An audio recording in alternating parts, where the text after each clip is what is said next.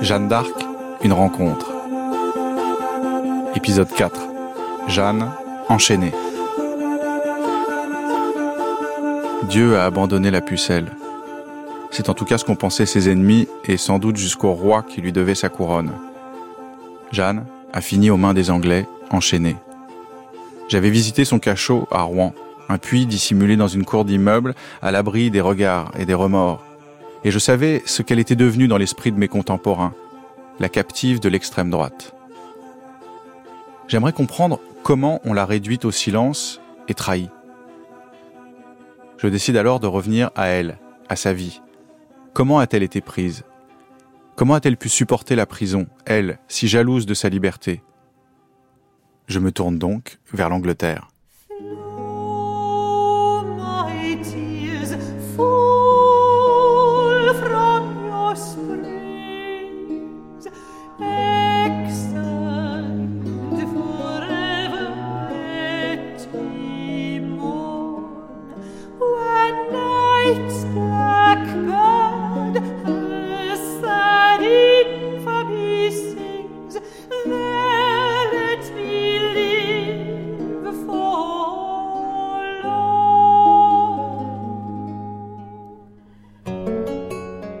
Je vins à heure secrète du matin et entrai dans Compiègne sans que mes ennemis le sussent guère comme je pense.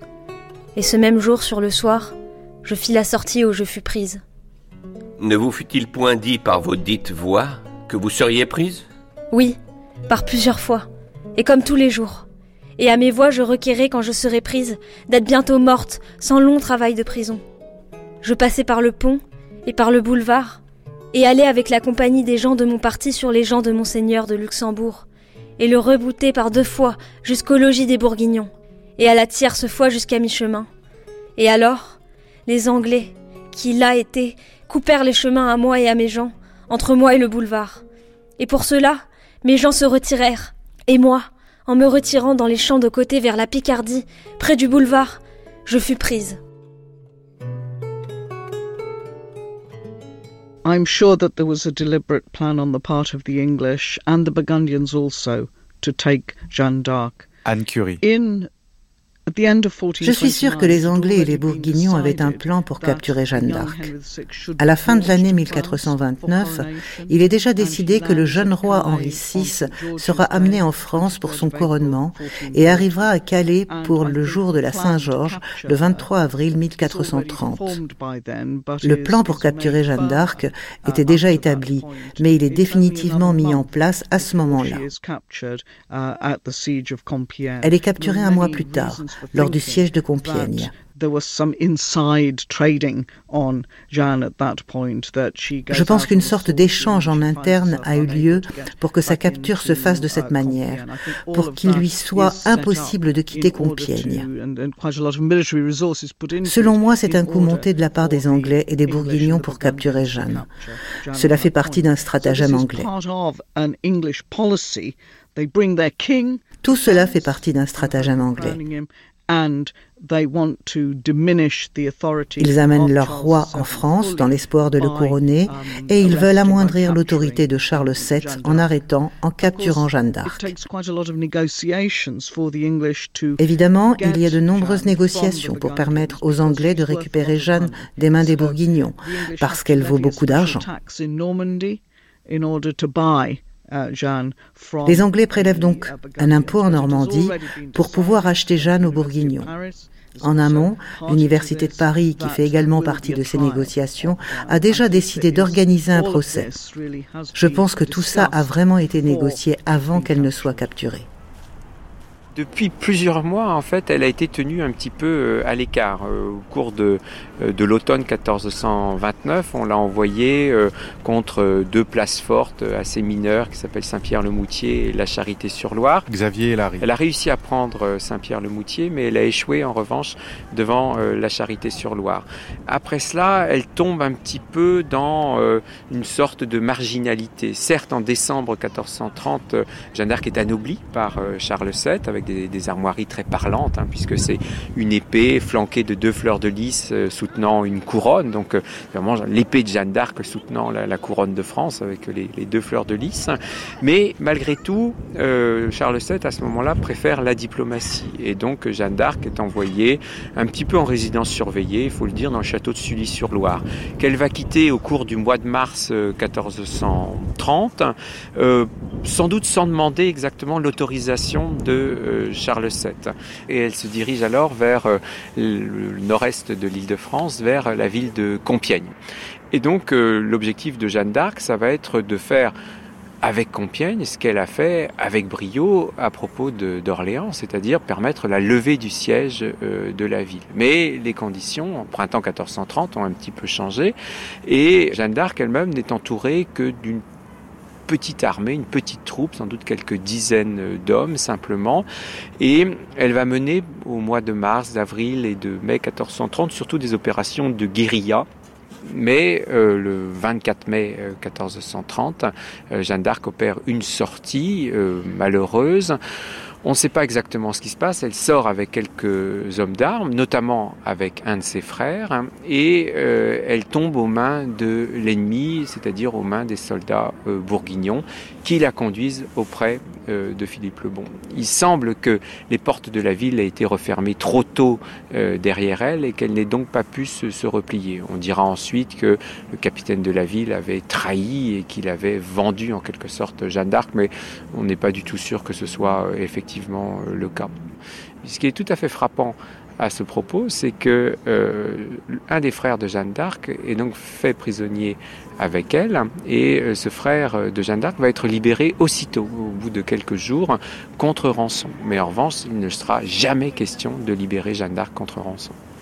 Les Anglais ne sont pas entrés en possession de Jeanne d'Arc tout de suite. Philippe Contamine. Les Anglais, c'est-à-dire essentiellement Jean, duc de Bedford, le régent du royaume de France, mais pendant plusieurs mois, Jeanne d'Arc a été dans la main de Jean de Luxembourg. Alors Jean de Luxembourg, c'était un partisan de l'union des deux couronnes, incontestablement, mais il cherchait également son intérêt financier.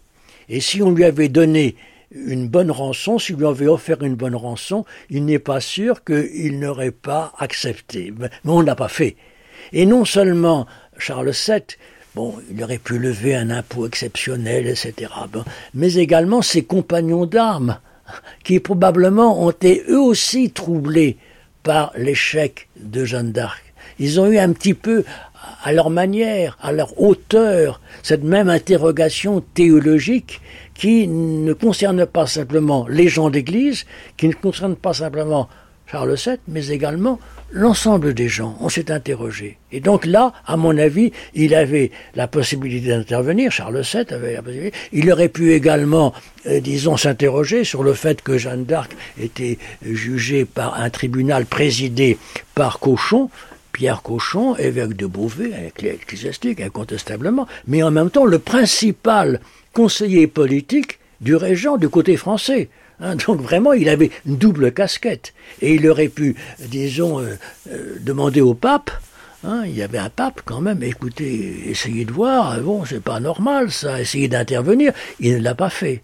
Et non seulement n'a pas bougé euh, pendant le temps où Jeanne d'Arc a été la prisonnière de guerre de, Jean du Luxembourg, pendant tout le temps du procès qui a duré de janvier à mai 1431, c'est un très long procès. Hein.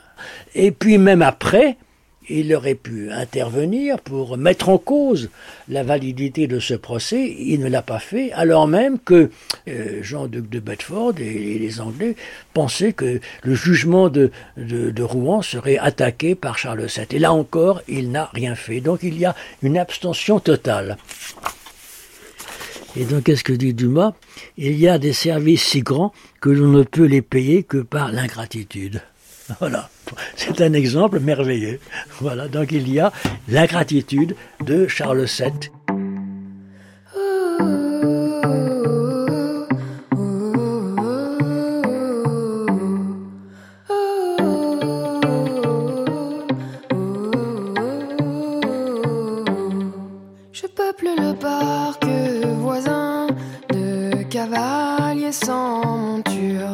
Forcés de ramper pour moi, à quatre pattes dans leurs armures.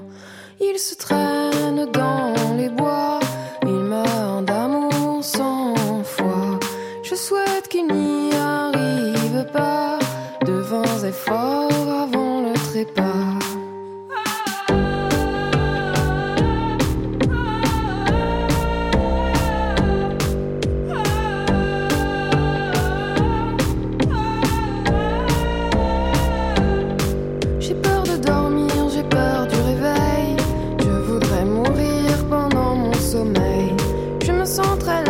J'ai peur de demain.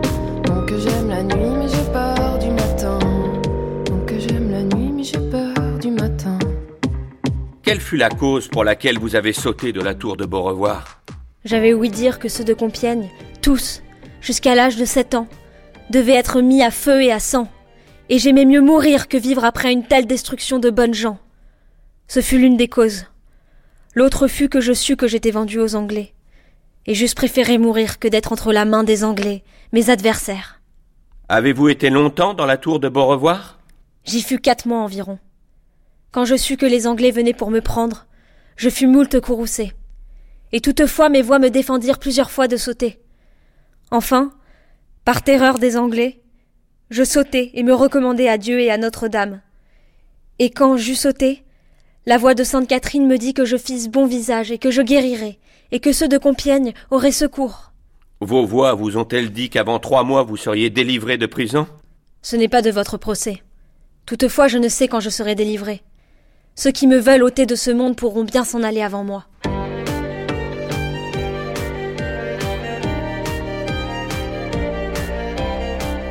Euh, ce qui est certain, c'est qu'à un moment, Jeanne d'Arc est euh, enfermée donc, dans ce château de Beaurevoir, dans une tour euh, dont elle saute, donc euh, sans doute d'un étage assez euh, élevé. Elle est d'ailleurs euh, blessée.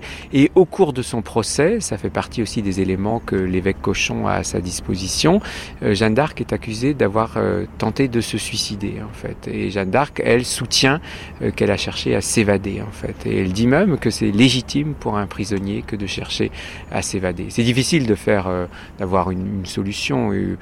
Euh, elle n'était pas très suicidaire malgré tout, donc on imagine qu'elle a vraiment tenté de, de s'évader. Elle était en forme, elle était voilà, était encore bien nourrie à ce moment-là, donc on peut penser qu'elle a vraiment cherché à s'évader plus qu'à se suicider.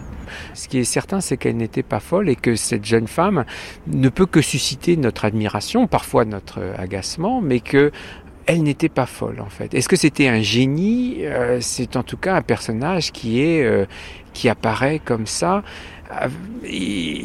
avec lequel on ne peut pas tellement établir de, de points de comparaison en fait, puisqu'il y a eu des Jeanne d'Arc après un peu partout. Enfin, on, peut parler de, Jeanne d'Arc dans tel ou tel pays, mais enfin, une jeune fille de 17 ans, 18 ans, qui va changer le cours des choses, qui va précipiter la fin de ce conflit qui est la guerre de 100 ans, euh, il n'y a pas d'équivalent en fait. Et c'est là-dessus, c'est peut-être le, point le plus frappant, c'est qu'il n'y a pas d'équivalent, peut-être même dans l'histoire du monde, avec le cas de d'Arc. Now the flames, they followed Joan of Arc. As she came riding through the dark. no moon to keep her armor bright, no man to get her through this very smoky night.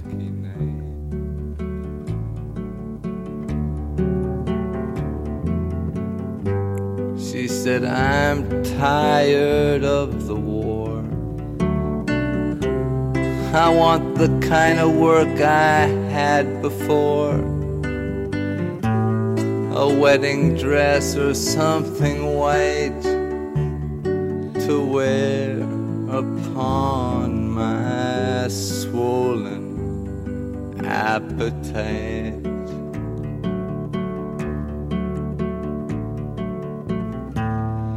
La la la,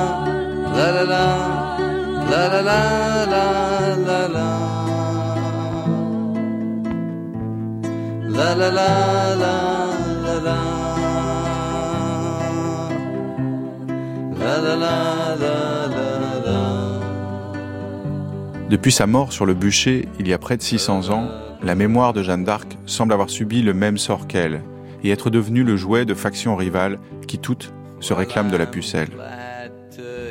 Je décide alors de démêler les circonstances dans lesquelles Jeanne s'est retrouvée récupérée et les mobiles de ceux qui ont fait d'elle l'emblème de la République, de l'Église catholique et du nationalisme intégral, de la résistance et de la collaboration, de la xénophobie et de la cause des femmes.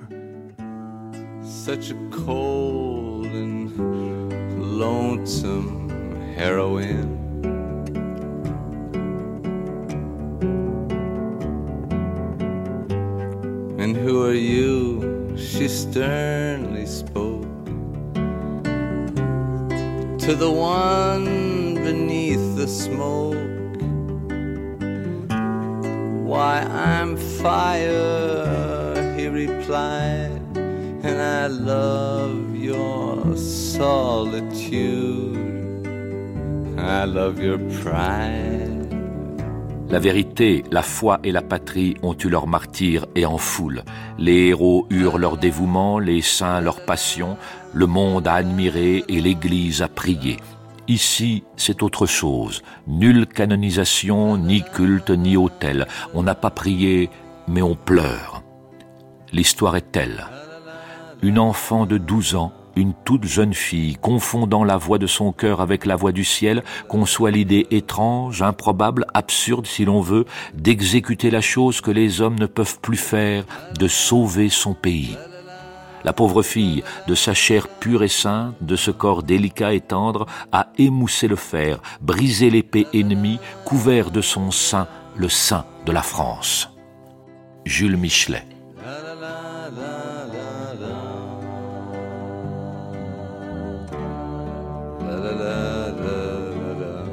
il est vrai que après euh, la mort de Jeanne d'Arc, pendant près de deux siècles, euh, on n'en parle pas. Michel Vinocq. Euh, et le plus significatif, c'est que Bossuet, le grand Bossuet, n'est pas dans ses écrits, dans ses sermons, dans ses homélies, dans ses oraisons, ne parle jamais de Jeanne d'Arc. Donc elle avait disparu de l'horizon.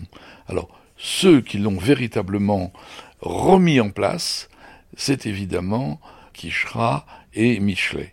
Michelet, d'abord, euh, qui a été, on pourrait dire, l'inventeur de Jeanne d'Arc, celui qui en, a fait euh, l'héroïne de la patrie, la sainte de la patrie, grâce bon à son étude, dans son histoire de France. C'est, je crois, dans son livre 10 où il y a ce chapitre sur Jeanne d'Arc qui est tout à fait extraordinaire. Et son disciple Quichera a eu le mérite de publier les actes du procès de condamnation et, euh, 50 ans plus tard, euh, du procès de réhabilitation. En latin, il est vrai, mais il faudra attendre bon un certain temps, euh, une quinzaine d'années, une vingtaine d'années, pour que ces textes soient traduits en français. Et c'est euh, la source principale de notre connaissance sur Jeanne d'Arc. Le XIXe siècle est aussi le, siècle de, l'histoire, non seulement avec Michelet évidemment, mais avec euh, Guizot, Henri Martin, euh, bon, etc. Et euh, dans la foulée de, Michelet surtout, il y a eu une curiosité, un intérêt pour cette histoire. C'est ainsi que le grand dictionnaire du XIXe siècle de Larousse, qui paraît en 1870, fait un grand article sur Jeanne d'Arc, qui est résumé dans le sommaire au début de, l'article, où l'on peut lire ceci. Petit 1. Jeanne d'Arc, alors, Jeanne d'Arc, que beaucoup de républicains orthographie D-A-R-C, sans apostrophe, hein, pour montrer que ça n'a rien à voir avec une aristocrate.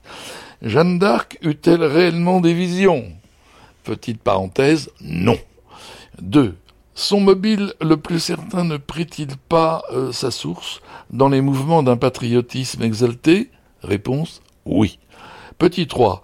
Quels furent les vrais sentiments du roi à son égard? Réponse indifférence et défiance.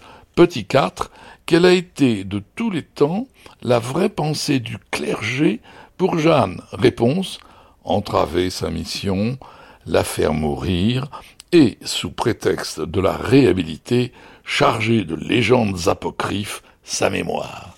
Donc vous voyez, c'est d'emblée un objet de dispute, un objet de controverse entre les républicains pour lesquels Jeanne d'Arc est une héroïne, une fille du peuple, on peut pas dire une républicaine puisqu'elle va faire sacrer le roi, euh, mais c'est surtout cet aspect euh, qu'elle est sortie euh, du peuple et qu'elle est patriote. N'oublions pas que le patriotisme a été d'abord républicain. Et puis en face, naturellement, les prêtres, les écrivains catholiques qui vont faire de Jeanne d'Arc une héroïne sainte et chrétienne. Et cette controverse va durer jusqu'à la guerre de 14, dans un premier temps, euh, où l'on va voir s'opposer à la fois euh, donc les catholiques, les républicains et même les socialistes, les socialistes puisque en 1890, euh, on voit Lucien R. écrire un grand article dans le quotidien qui s'appelle Le Parti ouvrier, euh, sous un pseudonyme qui est Pierre Breton, un article intitulé Notre Jeanne d'Arc. Et ce possessif euh, est important. Je lis ceci. Jeanne est des nôtres, elle est à nous, et nous ne voulons pas qu'on y touche.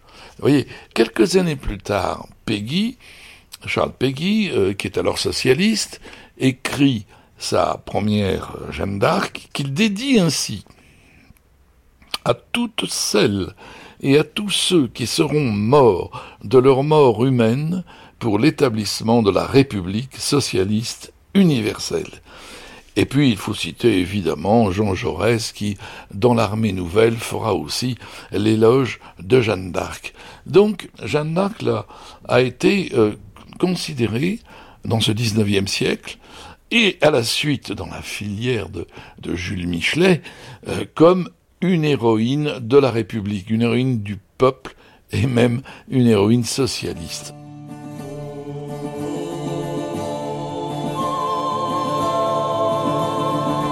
Les voix des femmes et les voix des hommes ont dû se taire pour trop longtemps.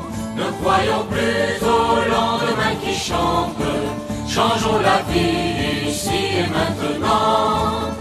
C'est aujourd'hui que l'avenir s'invente. Changeons la vie ici et maintenant. Prendre la parole,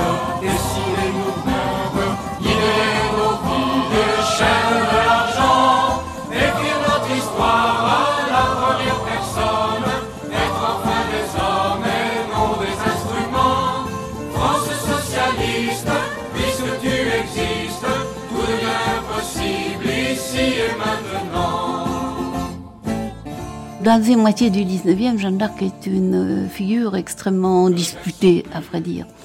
Euh, Michelet a eu un, rôle extrêmement important. Euh, non pas parce qu'il a trouvé des choses sensationnelles concernant Jeanne d'Arc, mais par l'interprétation qu'il en a faite.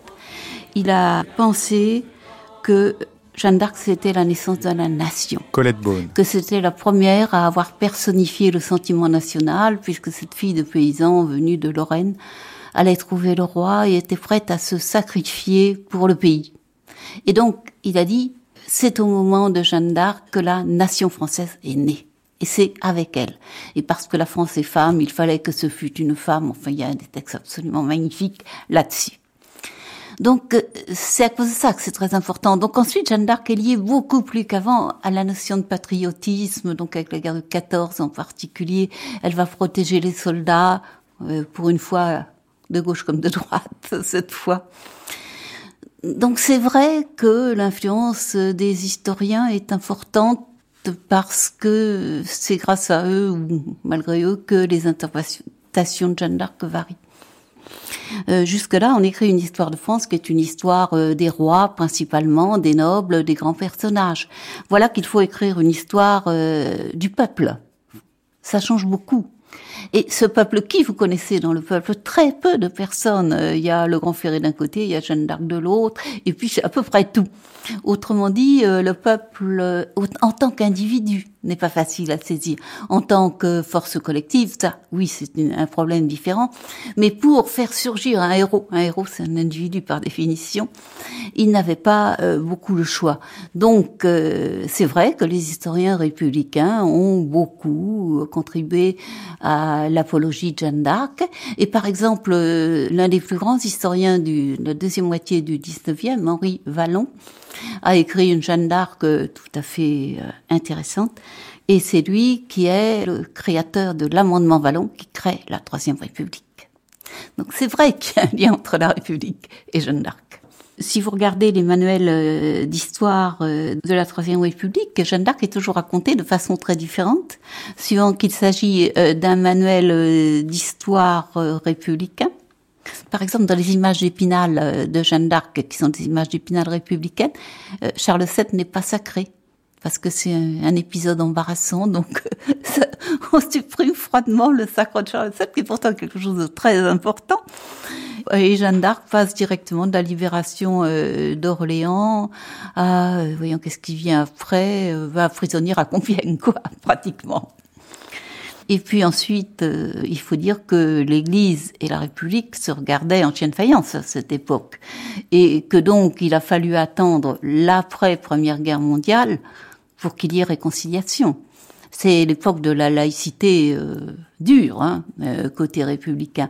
Et donc, Jeanne d'Arc, pour les catholiques, était montrer leur identité c'est devenu euh, identitaire un peu pour les catholiques à cette époque, ce qui explique la canonisation qui a lieu juste après la réconciliation entre la République et la papauté, après 1918. Quoi.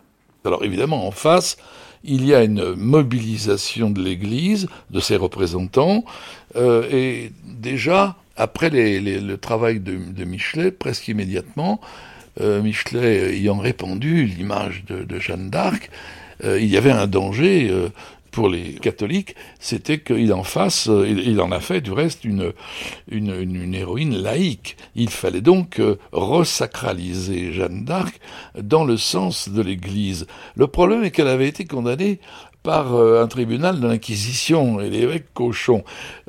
comment s'en tirer? Alors, bien sûr, on va insister beaucoup sur le fait que euh, Cochon, c'était pas euh, toute l'Église, qu'il y a eu un procès de réhabilitation, et puis euh, après tout, il y avait bien Judas parmi les, les, apôtres, n'est-ce pas? Et ce cochon-là, c'était évidemment un des Judas des temps modernes.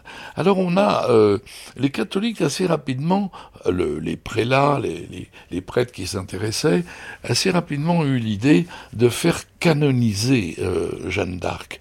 Il y avait un petit problème parce que Jeanne d'Arc était une, une jeune femme qui s'était battue pour la France, donc pour une cause particulière et non pas tout à fait universelle.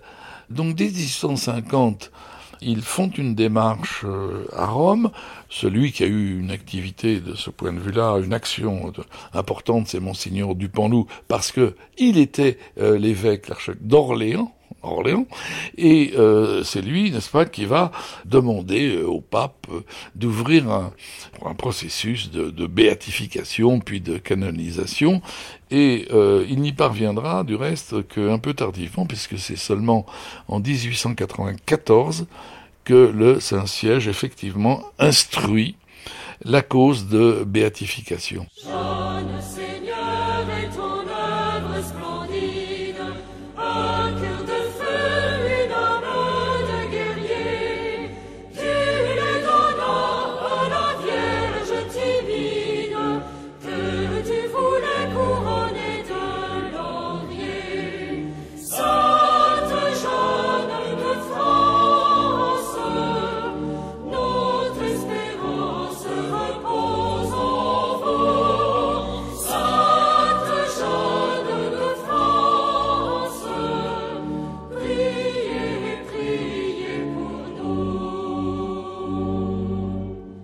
Jeanne d'Arc, c'est une sainte, elle va devenir sainte, mais alors c'est une sainte française, il fallait lui donner euh, une dimension universelle, et au fond ce n'était pas très difficile, sauf que euh, en l'universalisant, qu'est-ce qu'on faisait?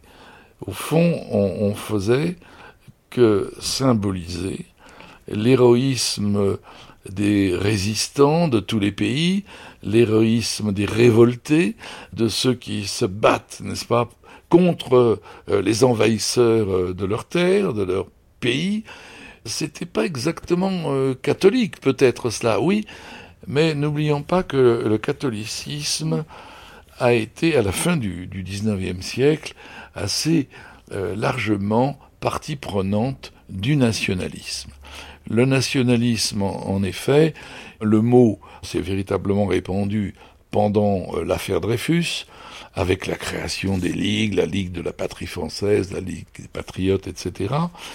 Et euh, Jeanne d'Arc a été à ce moment-là, euh, évidemment, l'objet d'une récupération qui était à la fois donc euh, catholique et nationaliste, on pourrait dire national-catholique. Français et Françaises, Unissons-nous et fondons-nous en une irréductible phalange de protestation nationale, et pensons et disons comme la libératrice. Oui, tout étranger qui est l'ennemi, tout étranger qui est le conquérant, tout étranger qui veut être le maître, il faut tout faire pour le bouter hors de France. Paul Déroulède.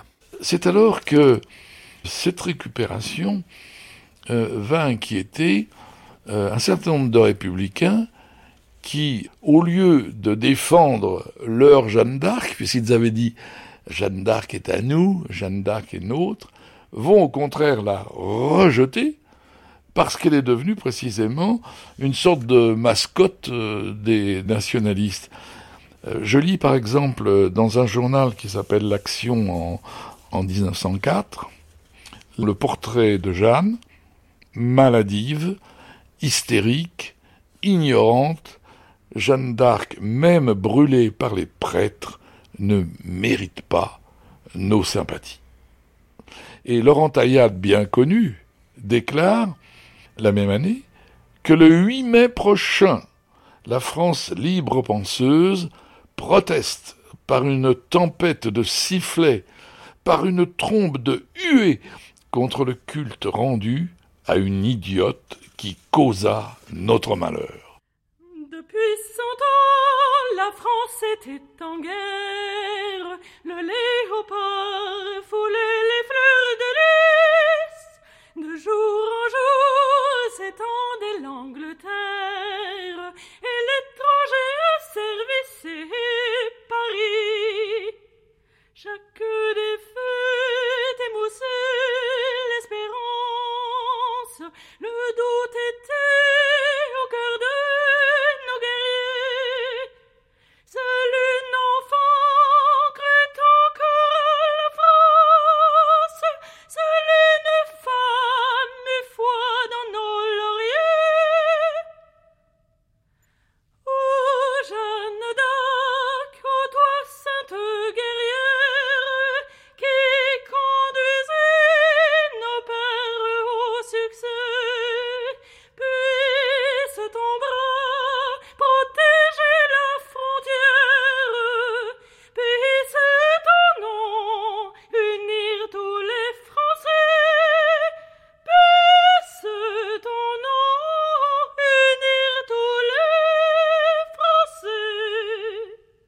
de Ramon, elle aussi, est historienne. Mais elle est également chanteuse. Et elle semble envoûtée par le lyrisme qu'a suscité Jeanne au XIXe siècle.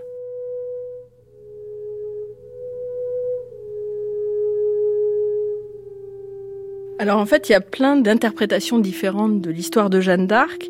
Donc bien évidemment, l'histoire musicale de Jeanne d'Arc est pleine de ses récupérations politiques.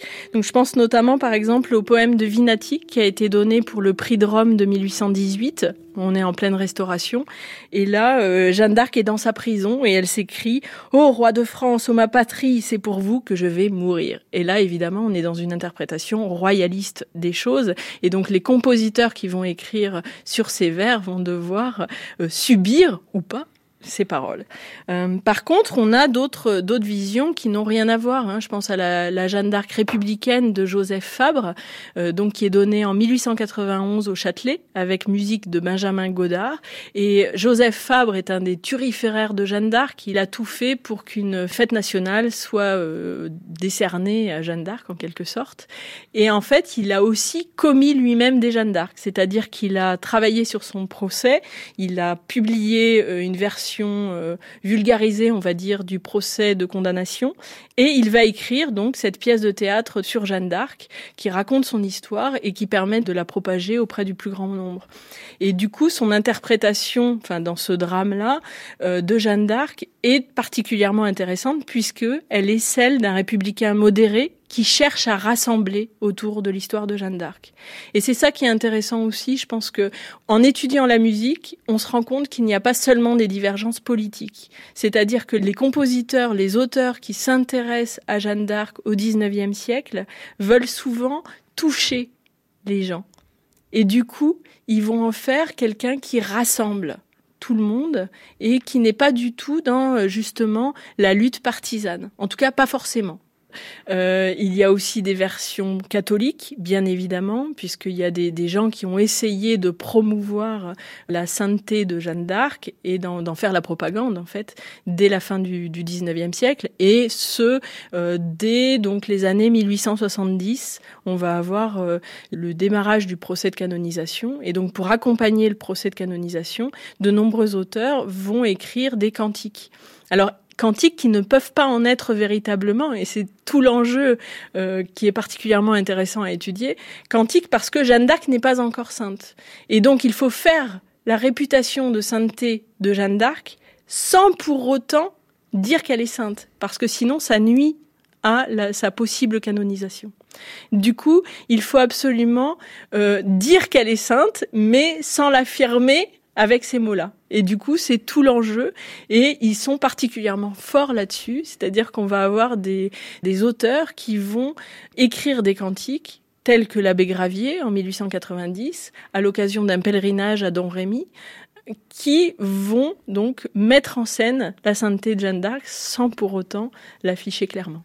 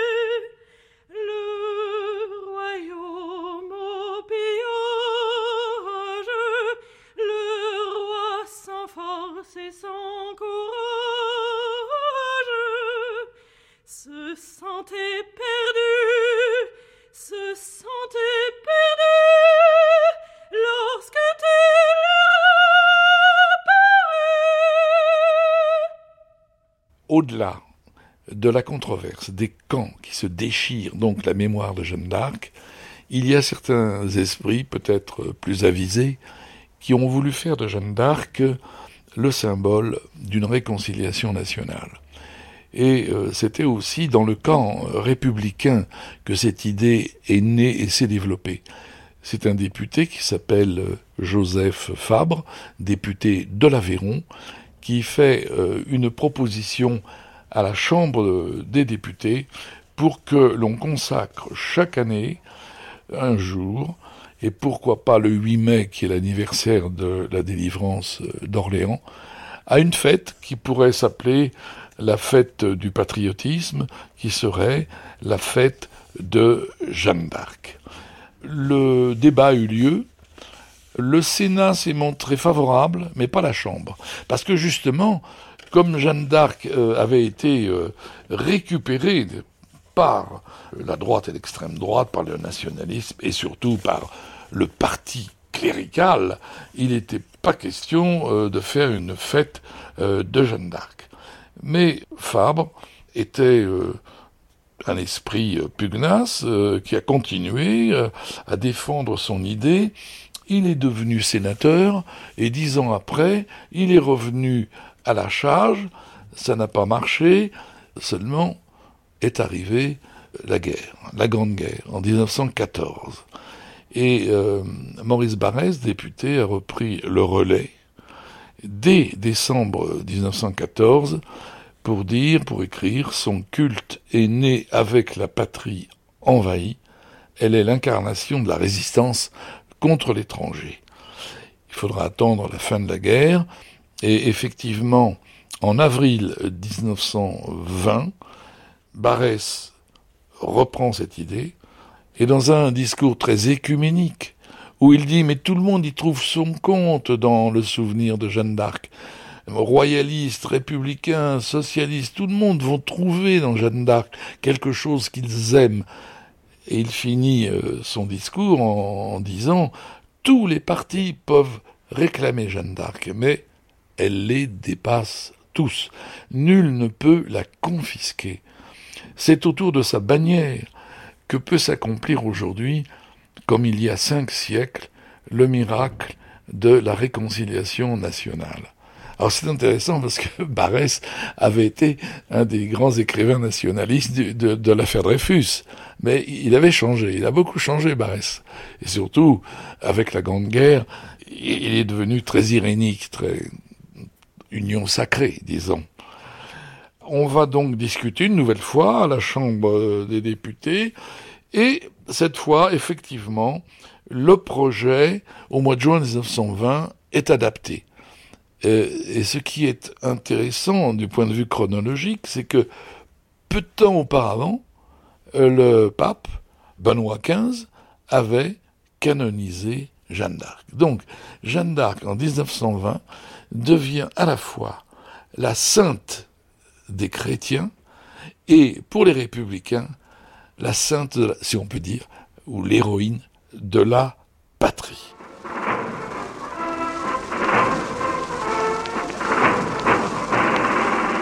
Et voilà que désormais, le 8 mai, à Orléans, où euh, depuis le début, euh, depuis le début, il y a toujours eu euh, une mémoire entretenue par les Orléanais, de même qu'à Don Rémy, même au moment de la grande éclipse de, de Jeanne d'Arc, il y a eu dans ces villes une commémoration régulière. Mais désormais, ce sera officiellement une fête de la République. Et en 1929, Gaston Doumergue, président de la République, qui est protestant. Euh, il n'y a aucun président de la République catholique sous la troisième, n'est-ce pas? Lui, était protestant. Beaucoup sont libre penseurs. Lui était protestant. Et euh, c'est la première fois quand même, depuis la loi de séparation des églises et de l'État, qu'un président de la République va assister à une messe officielle, une messe solennelle, et cette fois c'était pour célébrer évidemment le 500e anniversaire de la délivrance euh, d'Orléans. En 31 anniversaire, cette fois, euh, de la condamnation et de la mort de Jeanne d'Arc, ça sera au tour de, de Poincaré de se rendre à Rouen pour faire un grand discours euh, patriotique. Et voici qu'a lieu à travers la ville le grand cortège. Le soleil brille maintenant de tout son éclat, la foule est peut-être encore plus nombreuse que ce matin. Les musiques que vous êtes en train d'entendre sont celles des 46e, 95e et 131e régiments d'infanterie. Les autorités civiles, militaires et religieuses apportent à leur tour à Jeanne la Lorraine le tribut de leur admiration et de leur gratitude. La musique de la ville d'Orléans et celle de l'Orléanais se joignent aux musiques militaires. Les pouvoirs publics et l'armée honorent la guerrière si digne de représenter la France, elle qui ne fit la guerre que parce que l'envahisseur était là sur le sol et qu'il fallait le repousser.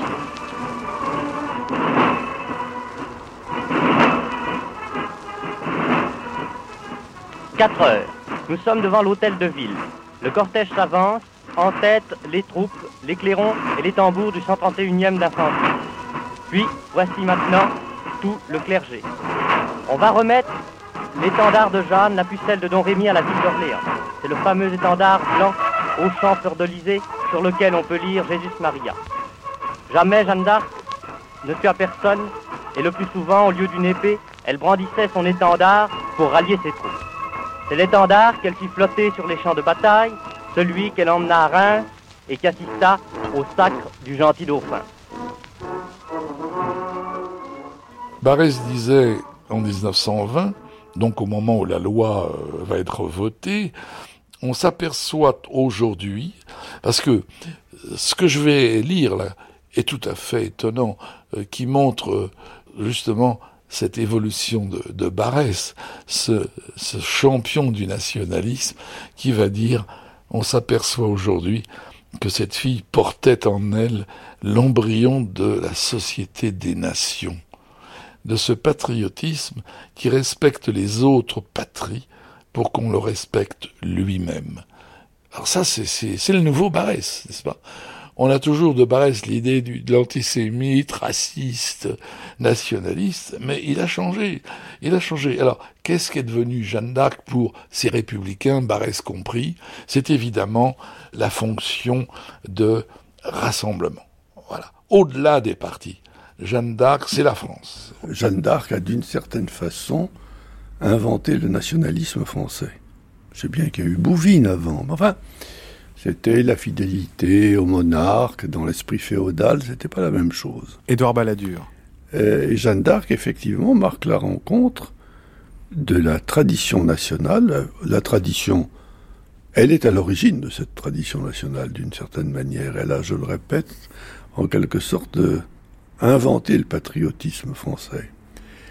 Et en même temps, c'est une tradition religieuse, parce qu'elle était croyante, parce qu'elle se disait envoyée par Dieu, parce qu'elle a été martyrisée et qu'elle est morte avec un courage et une sainteté qui a ému tout le monde autour d'elle, et parce que elle a été proclamée sainte aussi. Donc elle est à la fois un mythe patriotique et euh, un mythe religieux, elle est les deux.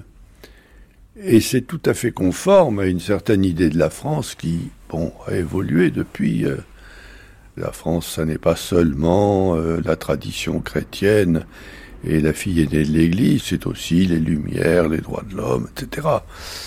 Mais elle est demeurée au confluent des deux. Et c'est ce qui en fait un personnage exceptionnel parce que et la gauche et la droite peuvent se reconnaître en Jeanne d'Arc. La droite parce qu'elle est ce qu'elle est, la, jeune paysanne croyante euh, qui pense que les voix du Seigneur se sont manifestées à elle et qu'elle exprime sa volonté. Et en même temps, elle vient du peuple, elle est le peuple français, elle euh, le défend et elle l'exprime. Elle est deux choses à la fois. Et je ne crois pas, et bon, on peut toujours plaisanter, vous savez que la politique est fertile en plaisanterie, fût-elle de mauvais aloi. Euh, on peut toujours plaisanter sur euh, Jeanne d'Arc, mais finalement tout le monde la respecte. Et tout le monde, on ne peut, qui peut ne pas être ému par l'histoire de sa vie? Personne ne peut être indifférent. Peut y croire, ne pas y croire, les voix qu'elle a entendues ou pas, etc. On peut en débattre. Mais finalement, on ergote. Ce qui reste, c'est un personnage exceptionnel. Et exceptionnellement émouvant.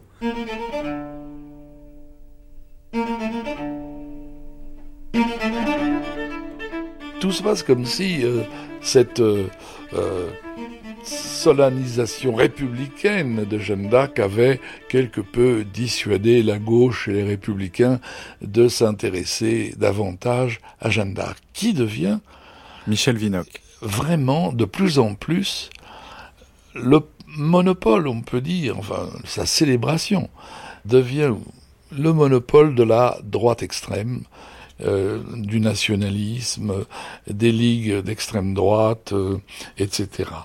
Il y a véritablement un accaparement et une sorte d'indifférence de la part de, euh, de la gauche.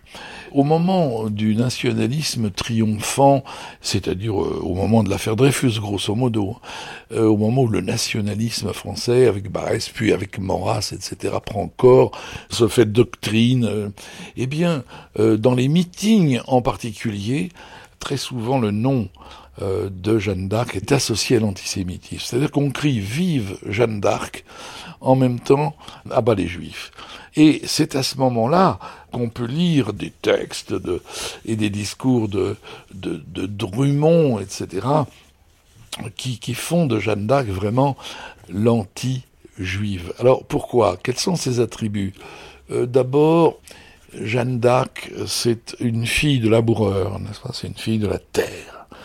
Et euh, dans toute la mythologie nationaliste, le français, c'est avant tout le paysan enraciné, comme dirait euh, Maurice Barrès. Voilà.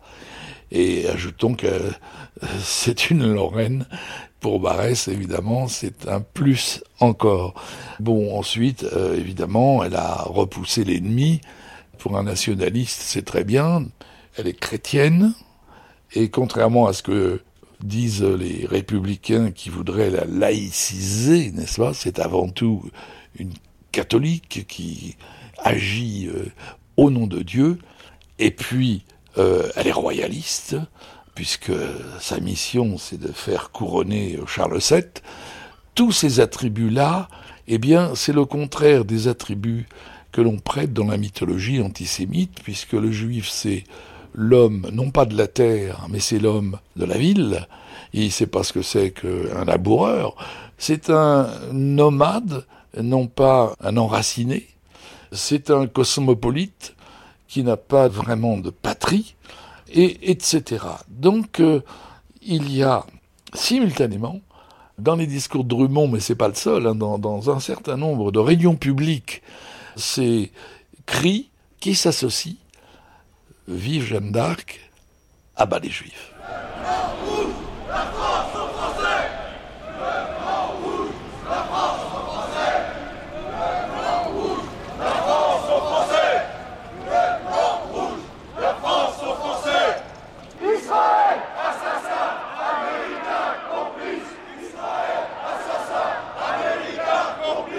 on est dans euh, ce que les situationnistes appellent la dérive. Et on se retrouve en pleine dérive rue aux Juifs. Absolument. Est-ce qu'à vos yeux, euh, Azoulay, euh, Jeanne d'Arc est juive Alors, elle est dans le sens où euh, la poétesse Marina Tsvetaeva l'a dit dans un de ses poèmes sublimes. En ce monde-ci, hyper chrétien, tous les poètes sont des juifs. C'est-à-dire que, il me semble, je vais vous dire quelque chose, il me semble qu'à un certain point de l'hyper-chrétienté, la poésie ne peut que être juive dans une certaine mesure. Alors vous allez dire, non, il est en train de nous convertir Jeanne d'Arc. C'est pas ça que je veux faire. Est-ce que vous vous sentez Jeanne d'Arc? Oh merde euh, euh, D'où a-t-il Jeanne d'Arc? Alors, euh, vous savez, il n'y a qu'une chose qui, me passionne. C'est vraiment la question de la, de, de, de, la poésie, de cette espèce de, euh, de, grâce. Et de ce point de vue-là, euh, Jeanne d'Arc, elle incarne aussi quelque chose comme ça. Quand même, cette fille-là, qui vient de Don Rémy, on sait même pas, enfin maintenant tout le monde sait où c'est Don Rémy, mais bon, Don Rémy, enfin, vraiment, elle déboule d'un endroit comme ça, bon, elle met un truc d'homme, enfin, c'est quand même complètement hallucinant cette histoire-là. Et c'est elle qui va délivrer la France, qui va... Quand même, il y a quelque chose quand même d'absolument extraordinaire chez cette femme. Alors, peut-être que là où moi je ne me sentirais pas Jeanne d'Arc, c'est dans le côté un petit peu politique. Et c'est d'ailleurs ce à la fois ce qu'elle n'a sans doute pas compris dans sa pureté juvénile euh, et virginale, euh, c'est qu'elle allait se faire d'une façon ou d'une autre avoir, euh, parce que ce sont des gens avec qui on ne peut pas parler, enfin, avec qui la parole est impossible. Vous comprenez ce que je veux dire? Et en ce sens-là, elle s'est faite avoir par sa pureté. Et, et, et mais euh, si vous me demandez si je me sens Jeanne d'Arc, aujourd'hui, euh, quand même, ne m'en voulez pas si je vous dis non, parce que, parce que, moi je, je, fais tout ce que je peux euh, pour, pour être poète, euh, euh, mais en revanche je n'ai pas, comment dirais-je, l'ambition de libérer la France de qui que ce soit d'ailleurs.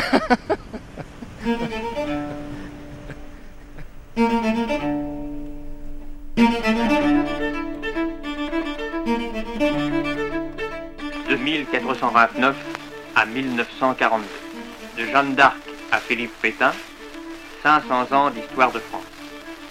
Tel est le titre du livre magnifique dont nous avons le privilège d'être aujourd'hui les premiers lecteurs dans le cabinet de travail de M. Sacha Guitry, qu'il a conçu, composé et commenté. Jeanne dit que la grande pitié qui est au royaume de France a déterminé son départ. N'est-ce pas pour la même raison que le maréchal a quitté sa retraite et qu'il fit à la France le don de sa personne? Voilà pourquoi je dis de Jeanne d'Arc à Philippe Pétain, de celle qu'il a faite à celui qui la tient tendrement dans ses bras. Et si quelqu'un s'avisait de me dire mais je lui couperai la parole, aussi poliment que possible, en lui répondant que pour moi il n'y a pas de mais. Sacha Guitry, 1942. Oui, alors si nous nous transportons aux années 30 et 40, évidemment, Jeanne d'Arc revient à la mode.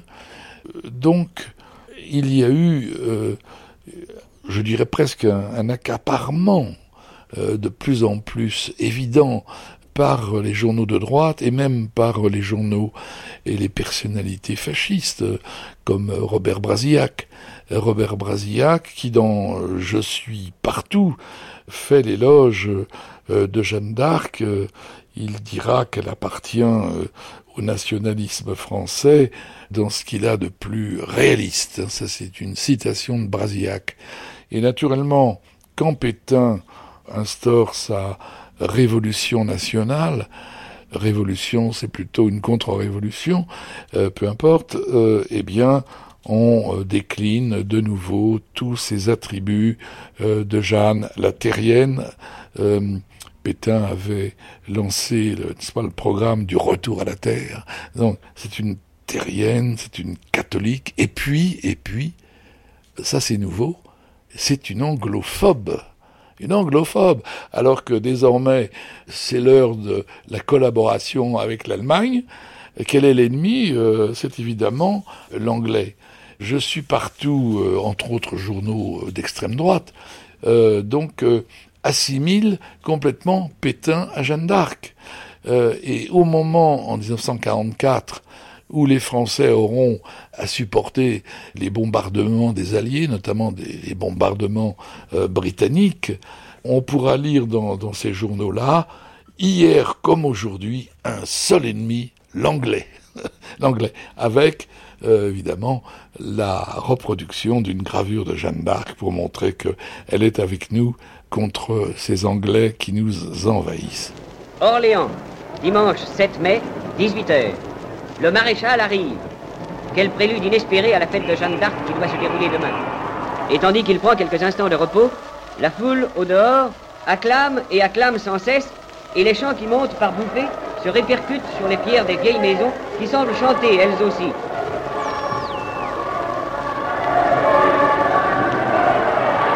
Enfin, le maréchal paraît au balcon. Mes amis, ce n'est pas la première fois que je viens à Orléans.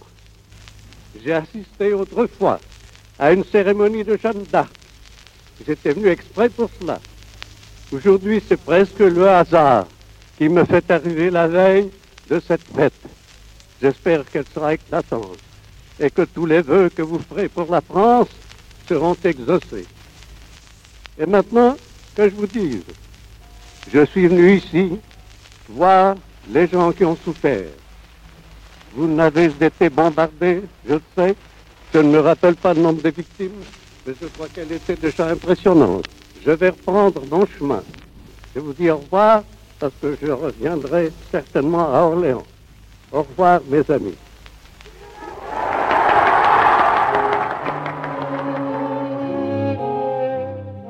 Oui, Jeanne d'Arc s'est retrouvée enrôlée pour chanter Maréchal nous voilà, et dans la politique de persécution des Juifs de l'État français. Mais dans la nuit et le brouillard des camps de la mort, elle a aussi inspiré une autre musique.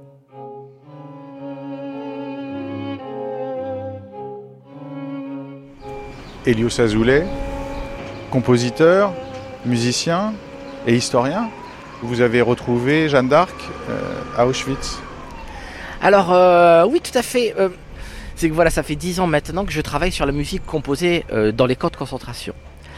Et au, au, fil de ces recherches, et dans des archives en Suisse, d'un compositeur élève d'Arnold Schoenberg qui s'appelle Victor Ullmann, j'ai retrouvé deux actes en vers rimés en allemand écrits dans le camp de Theresienstadt, c'est-à-dire à 60 km de Prague, qui était un camp ghetto, enfin, avec une vie tout à fait particulière et notamment une grande vie intellectuelle et artistique. Et à l'intérieur de ce camp, vous aviez ce compositeur qui était véritablement un grand compositeur et qui aujourd'hui aurait une place naturellement plus grande dans les livres d'histoire s'il n'avait pas terminé son triste destin à Auschwitz. Eh bien là, à Thérésine, dans, cette, euh, dans, dans, la boue de ce camp, dans l'enfer de ce camp, il a écrit deux actes en vers rimés sur la vie de Jeanne d'Arc. Et moi, je trouve ça fascinant euh, dans une certaine mesure que euh, Jeanne d'Arc soit poétiquement, artistiquement et par ce biais même politiquement, si je puis dire, eh bien dans une certaine mesure, non pas récupéré par les juifs, mais bon, peut-être que finalement les, catholiques ne méritaient plus la sainteté d'une femme comme Jeanne d'Arc et que Victor Ullmann, vous comprenez ce que je veux dire, et que Victor Ullmann est allé convoquer une résistante, une guerrière, une véritable femme euh, de, de, de, foi, mais pas au sens ecclésiastique, une femme habitée par quelque chose qui moi m'échappe peut-être, mais que je peux très très bien comprendre. Vous voyez ce que je veux dire? Et moi, bon, ça c'était pour moi une très très grande découverte. Donc, il y avait ces deux, deux actes complètement achevés et il y avait simplement deux pages de musique. Et ces deux pages de musique s'achevaient par une espèce de silence très très brutal. Parce qu'évidemment, il n'a pas eu le temps de terminer cette œuvre. Alors, vous savez, vous avez cette grande phrase de Guitry qui dit, euh, en substance, qu'après une œuvre de Mozart, le silence qui suit encore de Mozart. Et là, il y avait vraiment justement une espèce de silence, mais je, dire, mais presque qui je, n'en fais pas une mystique. En tout cas, je n'en fais pas une mystique personnelle, mais une espèce de silence qui me tendait la main d'une certaine mesure.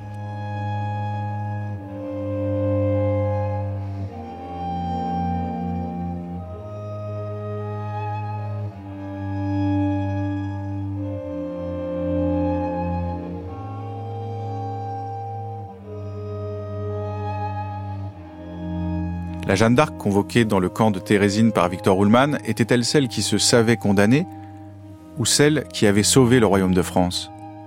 Pour Édouard Balladur, en tout cas, Jeanne d'Arc est notre premier sauveur. Il y a 15 ans, quand cet ex-premier ministre lui a consacré un ouvrage, comptait-il prendre comme elle des Bastilles? Dans son grand appartement encombré de bibelots, il me reçoit vêtu d'un costume croisé qui me fait songer à une armure. J'appartiens à une génération qui est la génération de ceux qui étaient enfants avant la guerre et pendant la guerre. Et puis on nous en parlait en, classe, si vous voulez. C'était, oui, il y avait, on en parlait. Et euh, Pétain, qui était le seul grand maréchal survivant de la guerre de 14, et qui a, il faut le reconnaître, su trouver des mots pour se présenter comme tel, et qui a été, dans ses débuts, entouré d'une grande, parfois quasi ferveur, dans une partie de la population, mais quand même, on a fait une grande fête. Et on en a beaucoup parlé. Et assez curieusement, euh, De Gaulle, qui était véritablement la Jeanne d'Arc moderne, si je puis dire, et sans aucune contestation possible, en a moins parlé à la Libération, on n'a pas tellement parlé de Jeanne d'Arc.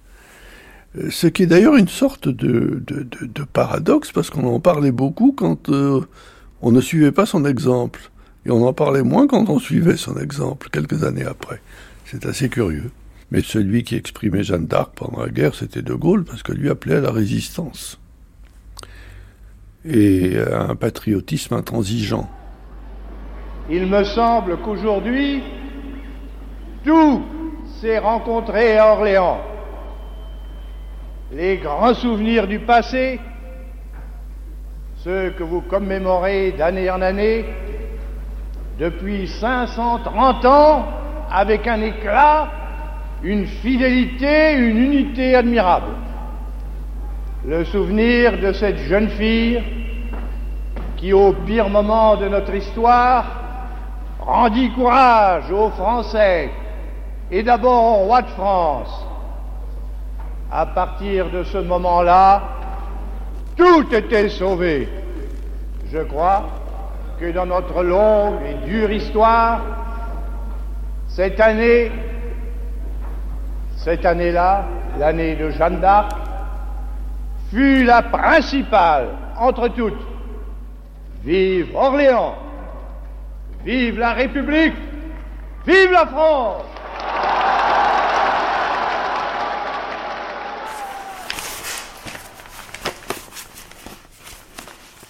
voyez le bruit des journaux, il y en a quand même pas mal. Alors, j'avais sorti euh, un, journal. Ah ben voilà, ça c'est le, Herald Tribune. French President Charles de Gaulle and Miss euh, Claire Deschamps representing Joan of Arc responding to cheers of crowd in front of the Orleans Cathedral yesterday. Voilà. Alors ça, c'est le Paris Match. Voilà. Ah ben voilà, le De Gaulle arrive sur le parvis de la cathédrale, me salue, vous voyez, me fait un beau salut militaire, voilà. Et moi, j'en ai, je suis dans mes petits souliers, si je puis dire. C'est-à-dire que je suis réfugiée dans mon armure, complètement intimidée. Et euh, voilà mes pages. Et ça faisait beaucoup rire ma mère que les pages aient des lunettes. Il y a un page qui a des lunettes. Ça va beaucoup énerver ma mère, je me souviens. Claire Burus, aujourd'hui, porte elle aussi des lunettes, des lunettes rouges. Mais en mai 1959, elle portait simplement une armure. Car Claire Burus, née des Champs, fut cette année-là la Jeanne d'Arc des fêtes d'Orléans. On allait de la place du Martroi à la cathédrale, et il y avait quand même, euh, je sais pas, 300 mètres à parcourir à cheval, et mon frère était à côté de moi à côté de moi, il me disait Non, t'es pas assez droite, remets-toi. C'était vraiment mon impresario. Mais c'est, en fait, c'est, c'est assez exaltant parce que il faut bien vous dire que Jeanne d'Arc, pour les Orléanais, c'est leur vie. C'est vraiment elle qui les a délivrés des Anglais. Et le, le, 8 mai, c'est comme leur 14 juillet. Hein. C'est, vraiment leur fête. Euh, annuel principal où, où vraiment il y a la moitié d'Orléans qui défile devant l'autre moitié. Tout le monde se met sur son 31, toutes les associations caritatives, euh, militaires, euh, euh, religieuses, tout le monde sort ses plus beaux habits de l'époque parce que c'est c'est très conservateur, hein, de l'époque, c'est comme une reconstitution historique, quoi. C'était en 1959, c'est-à-dire que ça fait exactement 59 ans, j'ai compté, pour ne pas dire presque 60 ans. Donc, euh, voilà, c'est cette photo-là. Euh, j'ai attendu le général de Gaulle devant le parvis de la cathédrale. Et de Gaulle est arrivé, et évidemment les journalistes euh, lui ont demandé de poser avec moi. Et De Gaulle a répondu non, non, je ne pose jamais sur une photo. Et euh, je lui ai demandé, peut-être exceptionnellement, vous pourriez poser avec moi. Et alors donc, il m'a donné la main, chose très rare, et on a posé ensemble euh, devant le parvis de la cathédrale. Et vous voyez la taille du général par rapport à moi monté sur le cheval, c'est-à-dire qu'il m'arrive pratiquement à l'épaule. Et mon épée, c'est curieux parce que je n'ai jamais vraiment touché cette épée. Alors j'ai vu que sur euh, certaines photos de Jeanne d'Arc, l'épée était dans la main de la Jeanne d'Arc. Je sais pas, moi j'ai pas du tout, euh, pas du tout souvenir de l'épée. J'ai souvenir euh, de l'armure par son poids. parce que ça, on ne pouvait pas l'oublier, parce que dans les journaux, ils disent que ça pesait 20 kilos, mais ça pesait 30 kilos. Voilà, parce que moi je sais combien ça pesait. Ça pesait 30 kilos, et c'est pas l'armure qui est lourde, c'est la cotte de maille.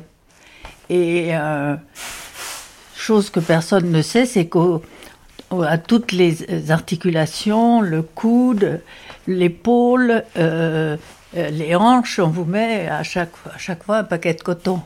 Faut pas que vous soyez blessé par l'armure, quoi. Moi, j'ai pas vraiment souffert de l'armure parce que j'étais un peu entraînée à cheval, mais j'ai souffert de la chaleur. Il a fait extrêmement chaud.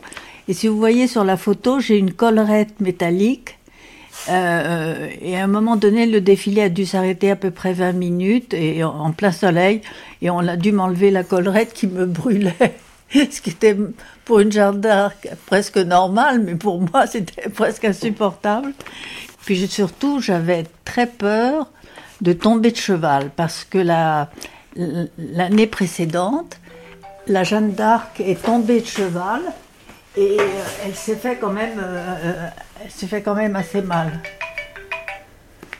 s'est fait quand même assez mal, donc j'avais demandé moi de ne pas avoir le même cheval, mais d'avoir le cheval précédent, c'est-à-dire qui avait fait déjà dix ans les défilés et, et qui s'appelait Rossignol. Et après, j'ai demandé, mais Rossignol, qu'est-ce qu'il fait toute l'année Pour savoir, moi, je m'étais attachée à ce cheval. Et on m'avait dit, ah, mais Rossignol, il n'est capable que de vider les ordures de la caserne des hussards. Vous avez le souvenir des, réactions de la foule qui était massée sur votre passage? Ah Oui. Euh, parce qu'il y a énormément, énormément de monde. Je sais pas, les, trottoirs sont plein, profond de, je sais pas, dix rangées, vous voyez, plus comme on parcourt la ville, plus tous les maisons, immeubles euh, qui pavoisent. Euh, j'ai reçu je ne sais pas combien de roses sur la tête. Euh, c'était assez exaltant, quoi. Et à un moment donné, il y a, il y a une femme qui dit bah, qu'est-ce qu'elle doit avoir chaud, cette petite-là? Alors il y a son mari qui dit Moi, t'inquiète, elle est en culotte et en soutien-gorge en dessous. Ça m'a diverti pendant une partie du. Ça m'a diverti pendant une partie des défilés, ça m'a fait du bien.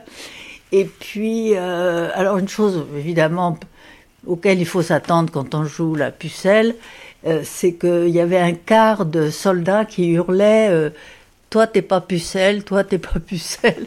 Ça, ça m'a aussi aidé à tenir parce que j'avais un peu besoin de, de rire. Mais sinon, les réflexions, c'était plutôt euh, euh, enthousiasme vraiment, oui, vraiment. Comme si, je, vous dis, moi j'ai pas joué Jeanne d'Arc, j'étais Jeanne d'Arc quoi. Je leur délivrais leur ville euh, des Anglais. Je dois dire que ça a été, ça a été une journée à part dans ma vie.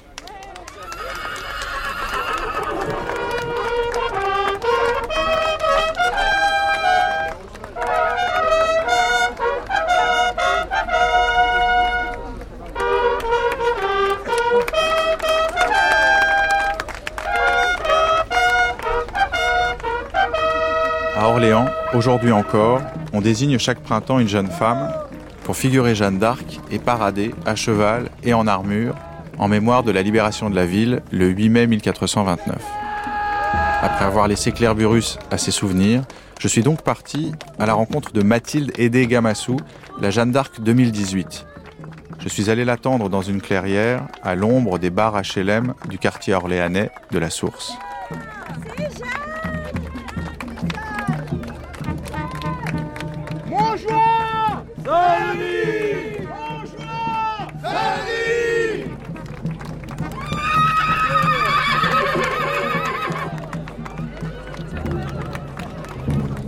Alors les enfants, s'il vous plaît, rapprochez-vous de la scène et les adultes, s'il vous plaît, laissez de la place aux enfants afin que les plus petits, afin que les plus jeunes puissent venir voir Jeanne. Que tu es Alors moi je suis arrivée à Orléans en 2003 avec ma famille et c'est en 2004 que j'ai découvert pour la première fois les fêtes joanniques, donc à l'âge de 3 ans. En fait, on n'habite pas très loin de la porte de Bourgogne où la jeune fille euh, passe tous les ans, comme Jeanne d'Arc en 1429. Et c'est le son des cornemuses qui nous a amenés à les découvrir pour la première fois. On est descendu dans la rue. Et quand j'ai vu la jeune fille sur son cheval, j'ai entendu euh, Vive Jeanne Et j'ai vraiment cru que c'était la vraie Jeanne d'Arc. Est-ce que vous êtes de la famille de Jeanne d'Arc Absolument pas. Le cœur. En 2014, j'ai commencé à défiler avec l'association Sainte-Jeanne hier, aujourd'hui et demain, qui costume les jeunes et les adultes pour, euh, euh, représenter les paroisses d'Orléans pendant les différents événements des fêtes joanniques. Et euh, l'année dernière, en fait, je m'étais présentée en même temps que ma cheftaine de patrouille, euh, Priscille de la Bâtie, et c'est elle qui a été choisie. Et donc je l'ai énormément suivie et cette année j'ai réitéré et j'ai été choisie et je suis très heureuse. Pourquoi elle entendait des voix Donc elle entendait les voix de l'archange Saint-Michel, Sainte Marguerite et Sainte Catherine d'Alexandrie, puisque c'était euh, des voix qui lui étaient venues de par Dieu. Et euh, donc euh, elle lui donnait des conseils et lui disait d'aller euh, délivrer le royaume de France. Alors moi je me réveille tous les matins en me souvenant de la phrase de Jeanne d'Arc, Dieu premier servi. Donc euh, vraiment c'est ma journée je la confie au Seigneur. Euh, je suis là grâce au Seigneur qui m'a donné la vie. Et euh, la foi c'est quelque chose qui est très important pour moi, c'est un pilier. Comme au Moyen Âge la, la foi était mêlée à la vie quotidienne. Donc c'est quelque chose qui est très important pour moi. Et euh, je le vis également très particulièrement dans le scoutisme, puisque quand on prononce notre promesse, on s'engage à servir de notre mieux Dieu, l'Église, la patrie et l'Europe, à aider son prochain en toutes circonstances et observer la loi guide. Donc tout est dit et la foi c'est très important. Pourquoi elle portait des habits d'homme Donc vu que Jeanne d'Arc elle combattait avec des hommes, puisque c'était les, chevaliers c'était des hommes, bah, elle s'habillait euh, à leur manière. Quand je porte l'armure c'est plus facile mais en même temps c'est quand même différent mais je me dis toujours euh, Jeanne d'Arc est passée par là et il fallait qu'elle com- qu'elle combatte. Enfin elle a jamais jamais utilisé son épée, son épée c'était vraiment euh, le symbole de la justice. Elle préférait son étendard 40 fois plus que son épée et euh, donc, elle était vraiment là pour soutenir euh, les soldats et c'est quelque chose d'incroyable. Et là, vous êtes entouré par vos pages. Qu'est-ce que vous soutenez euh, courageusement dans vos mains alors qu'on se parle? Alors donc moi je tiens l'épée qu'on se transmet de Jeanne en Jeanne euh, depuis 50 ans, depuis euh, 1968. On, on se transmet l'épée tous les 29 avril et donc moi l'année prochaine euh, je transmettrai également cette épée à, à la Jeanne de 2019. Et on prétend que certaines des Jeannes d'Orléans dorment avec leur épée. On, on dort pas avec notre épée mais elle est dans notre chambre. Elle doit rester toujours près de vous au cas où l'anglais ou le bourguignon euh, approcherait Bah, c'est surtout après les fêtes, c'est un souvenir, on le garde pendant un an. Et euh, donc on se souvient toujours quand on a été euh, la jeune de notre année et qu'il faudra la transmettre à un moment donné. Donc c'est un... pendant une année, on est vraiment heureuse de l'avoir. Est-ce que t'es la petite fille des Jeanne d'Arc Non, non, moi je suis pas une petite fille de Jeanne d'Arc. Elle n'a pas eu d'enfant d'ailleurs parce qu'elle n'était pas mariée, donc elle n'aurait pas pu avoir d'enfant. Jeanne d'Arc était-elle euh, métisse comme vous Non, non, bah, Jeanne, elle était blanche. Mathilde, votre désignation a créé des discussions et des récupérations politiques euh, dans tous les azimuts. Quelles leçons, vous, vous en tirez du fait que voilà, Jeanne d'Arc continue à, à la fois à diviser et à passionner euh, politiquement? Bah, Jeanne d'Arc, elle a été euh, pas récupérée, je dirais, mais qu'il y a des groupes qui se sont appropriés Jeanne d'Arc. Mais Jeanne d'Arc, en soi, elle est à tout le monde, à tous les Français. Elle est universelle. Les valeurs qu'elle incarne sont toujours d'actualité. Donc, euh, elle est vraiment pour tout le monde et il ne devrait pas y avoir de problème.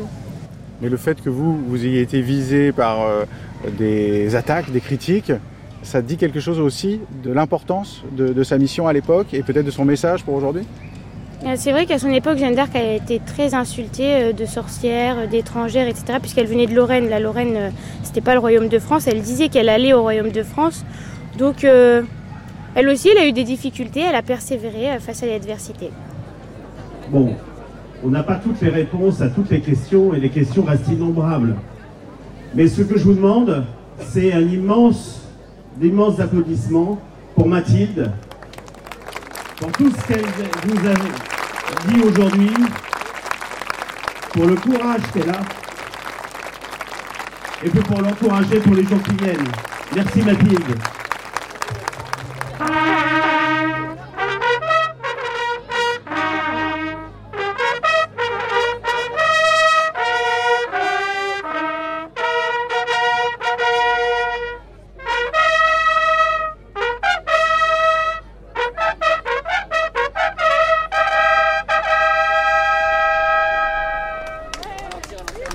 Insultée sur les réseaux sociaux en raison de son métissage, la Jeanne orléanaise 2018 n'en continue pas moins sa chevauchée au-dessus des partis.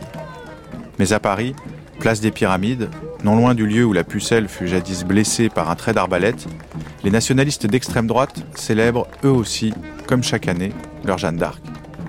Jeanne n'est pas une statue de plâtre pour chapelle bigote, c'est un être de lumière. Elle dit d'ailleurs qu'elle n'entendait ses voix que dans une lumière de midi. Jeanne est l'une des patronnes de France, mais elle est aussi jeune, insolente et gaie, patronne de la jeunesse. Elle est aussi la patronne des soldats, des combattants. Elle est aussi bien sûr des militants et de ceux qui sont persécutés au service de leur idéal. Car la parole est tout d'abord à ceux qui courent l'aventure et non à ceux qui, pour juger, se sont contentés d'être assis. Il n'y a pas d'originalité euh, dans la Jeanne d'Arc du Front National. Par contre, il y a une fidélité qui dure depuis bientôt 40 ans. Alors maintenant, on a des tensions au sein du FN. On avait deux commémorations. Yann rigolait. Deux lieux, en fait, de célébration. Et ce qu'il faut vraiment retenir avec cette Jeanne d'Arc, c'est euh, c'est le fait que Jean-Marie Le Pen utilise un espace d'appropriation politique qui n'est plus utilisé, en fait, par les partis traditionnels. Donc en fait, la greffe mythologique, elle fonctionne parce que faute euh, de combattants, pas de combat. On tiraille moins la mémoire de Jeanne d'Arc depuis quelques années. Alors on a des tentatives de récupération, toujours sporadiques. Et quand on les saisit toutes euh, sur une cinquantaine d'années, on constate vraiment cette pérennité la fidélité euh, du Front National envers Jeanne d'Arc. Mais il n'y a pas de réécriture historique. On ne réinvente pas Jeanne d'Arc, par contre on recrée en fait un espace d'appropriation chaque année, donc avec le 1er mai. Et donc c'est pour ça qu'on en arrive à ce phénomène d'acculturation. On dit Jeanne d'Arc c'est Le Pen ou Le Pen c'est Jeanne d'Arc, puisque faute, euh, faute de candidats, on n'a pas vraiment de volonté de, de, la tirailler euh, à droite et à gauche. Alors il y a des temps particuliers. C'était le cas en 2012. On pensait que ça allait être le cas en 2016 avec la visite euh, d'Emmanuel Macron. Mais on s'aperçoit que c'est souvent dans des visées très politiques, très électoralistes. Et c'est vrai qu'elle reste malgré tout euh, drapée par le, par le Front National. Euh, il faudra peut-être suivre l'évolution euh, avec justement tous ces changements qui vont intervenir au sein du Front National. Bon, pas le canal historique, mais le courant, on va dire, euh, marinien, entre guillemets, et voir, voir comment, comment l'image va être utilisée par la suite. Mais on peut pas nier cette fidélité, cette volonté tous les ans. Alors il y a le défilé du 1er mai, et puis il y a aussi, il faut pas l'oublier, le, le, défilé républicain qui lui aussi a été récupéré le deuxième dimanche de mai aussi par la droite extrême. Donc le Front National n'y est pas présent puisqu'il a tenté dès les années 80 de, de se dissocier de ce, cet événement. Mais il y a une volonté en fait vraiment de, de, de dire Jeanne d'Arc est à nous, Jeanne d'Arc est des nôtres. Et, et, face à cela, les partis traditionnels, républicains de droite et de gauche ont, ont plus de mal à la ramener dans un panthéon de figures républicaines. Vous tous qui êtes ici réunis autour de la statue de Jeanne, posez-vous la question de savoir si nos gouvernants ou même nos institutions sont capables de faire face au drame annoncé. Le peuple ne doit pas s'attendre à l'apaisement, mais se tenir en état d'alerte et se préparer au pire. Certes, le pire n'est pas certain, mais sa menace ne s'éloignera que si le peuple prend conscience du danger et se prépare à se défendre. Concrètement, la fête du 1er mai euh, parisienne, c'est une fête qui a pour culture de lutter contre l'international syndicaliste. Si le Front National souhaitait fêter une Jeanne d'Arc historique place des Pyramides, il faudrait dans ces cas le faire le 8 septembre, puisque c'est là où elle a été blessée à l'emplacement de la porte Saint-Honoré. Et c'est tout le problème justement de, de cette récupération de Jeanne d'Arc par le Front National. Il n'y a pas d'écriture historique. Simplement, on associe le personnage avec des combats contemporains. Alors par exemple, par rapport à l'Europe en marche, on a dans les années 90, dans certains discours du Front National à des dates précises, en 2002, en 2005 notamment, 1992, on a une volonté de, faire de Jeanne d'Arc une anti-européenne par essence. Alors on associe, alors vous avez ici une, curieuse réécriture historique, on, est limite dans l'anachronisme, on compare le traité de Troyes, celui d'Amsterdam, celui de Maastricht. Et, et, concrètement, pour dire quoi? Pour dire que Jeanne d'Arc dit non à l'Europe. Alors ça se ressent tant dans les visuels qui sont utilisés, qui sont souvent des visuels très simplistes, il n'y a pas de recherche iconographique pour créer une Jeanne d'Arc frontiste ou une Jeanne d'Arc nationaliste. On se contente au Front National de reprendre euh, bah, tous les éléments de la statuaire, et Dieu sait s'il y en a. Euh, les visuels sont toujours des logos voilà, qui, qui sont très naïfs en termes de style. Et, et tout ça pour, pour dire quoi? Parce qu'il n'y a pas vraiment de... On ne parle pas d'histoire de Jeanne d'Arc, on ne parle pas d'histoire quand on, quand on évoque Jeanne d'Arc au sein du Front National. Alors on se lance dans les, dans les thèmes classiques, la rédemption, le complot, le mythe de l'âge d'or, le mythe du sauveur. Donc on, on tente de scénariser un petit peu ce personnage, mais sans poser de vraies questions, euh, justement, historiques. Amour sacré de la patrie, combat, soutien nos bras vengeurs, liberté, liberté chérie, combats avec tes défenseurs, sous nos drapeaux que la victoire accourt à tes mâles accents, que tes ennemis expirants voient ton triomphe et notre gloire, tous avec moi, aux armes citoyens, formez vos bataillons, marchons, marchons, qu'un sang impur abreuve nos sillons. Vive Jeanne, vive le Front National libre, vive la France. Alors, ce qui est intéressant, c'est que tous les ans, le Front National, donc Jean-Marie Le Pen, puis sa fille, à partir de 2011, euh, réactive le mythe et réactive l'image un petit peu caricaturale du héros martyr. Il y a un culte de la victimisation, il y a une théâtralisation, on pourrait même aller jusqu'à la scénarisation. En fait, en, Jeanne d'Arc, Jean-Marie Le Pen, en fait, s'identifie la figure providentielle qui vient sauver euh, la France, victime du complot d'une certaine caste politique, prévaricatrice, complotiste et autres. Et donc, il y a cette idée vraiment de chaque année de se, se recréer en fait la Jeanne d'Arc du XVe siècle qui sauve la France face aux ennemis, euh, aux ennemis du temps. Alors, la rhétorique est relativement simpliste, mais encore une fois, et je reviens à cette idée qui est, un petit peu l'idée phare, elle n'est contrecarrée par aucune autre tentative. Et c'est pour ça qu'on a, a cette, intensité, cette fidélité, puisqu'il n'y a pas véritablement de, volonté de la récupérer, en tout cas de dire voilà, Jeanne d'Arc est autre chose qu'une figure euh, euh, du rassemblement étroit et d'un nationalisme justement euh, très fermé et limite sectaire. Il y a près de 600 ans, la France incarnée par Jeanne d'Arc luttait pour sa survie, luttait pour son indépendance. Et c'est en cela que nous nous reconnaissons plus que jamais dans le combat de notre sainte nationale, car nous aussi, nous luttons aujourd'hui pour la survie et l'indépendance de la France.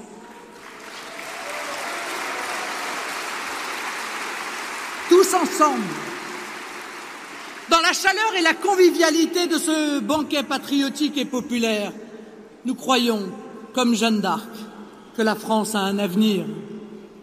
Tous ensemble, nous pensons que le mot résignation, compromission, abandon sont proscrits de notre vocabulaire. Et j'avoue, j'avoue que c'est à fait pitié que nous regardons ces ministres ambitieux aller à Orléans non pas pour honorer Jeanne, sa hauteur d'âme, son combat, mais pour ne pas laisser Jeanne d'Arc au Front National.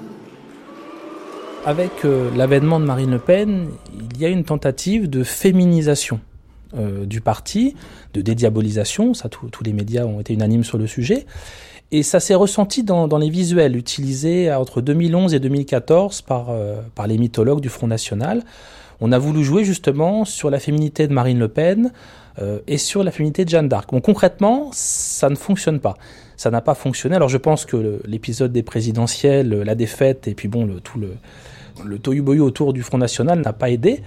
Et en fait, c'est la même contradiction idéologique que vous aviez euh, sous le régime de Vichy. Quand le régime de Vichy utilise Jeanne d'Arc pour en faire un exemple pour les jeunes soldats français. Ça va complètement à l'encontre euh, de la politique de Vichy qui est censée euh, faire, l'apologie de, de, la femme au foyer, de la mère de famille. Et concrètement, comment voulez-vous donner l'idée euh, d'une Jeanne d'Arc insoumise et révoltée aux futures mères de famille? Eh bien, je pense qu'avec Marine Le Pen, ça n'a pas fonctionné puisque le, le, destin de Jeanne d'Arc est beaucoup trop individuel. Figure insoumise, figure révoltée, euh, figure qui a, qui a, du mal quelque part à s'ancrer dans un parti. Je pense que les mythologues ont tenté de, de féminiser, alors en termes de logo surtout, parce qu'il n'y a pas de réécriture historique profonde. On, on, ne parle pas de Jeanne d'Arc en termes de personnage historique. On, on l'utilise comme un logo. Et je pense que c'est le propre aussi de toutes les figures mythiques. Vous avez un vase vide, vous prenez ce qu'il y a à prendre et vous mettez aussi dedans ce que vous souhaitez. Et donc, Madame Le Pen a tenté euh, entre 2011 et 2014 de féminiser et son image et son parti et de réactiver le mythe Jeanne d'Arc, le, le, côté féminin. Mais ça n'a pas fonctionné, puisqu'avec Jeanne d'Arc, le problème des greffes mythologiques, c'est que ça fonctionne pas à tous les coups.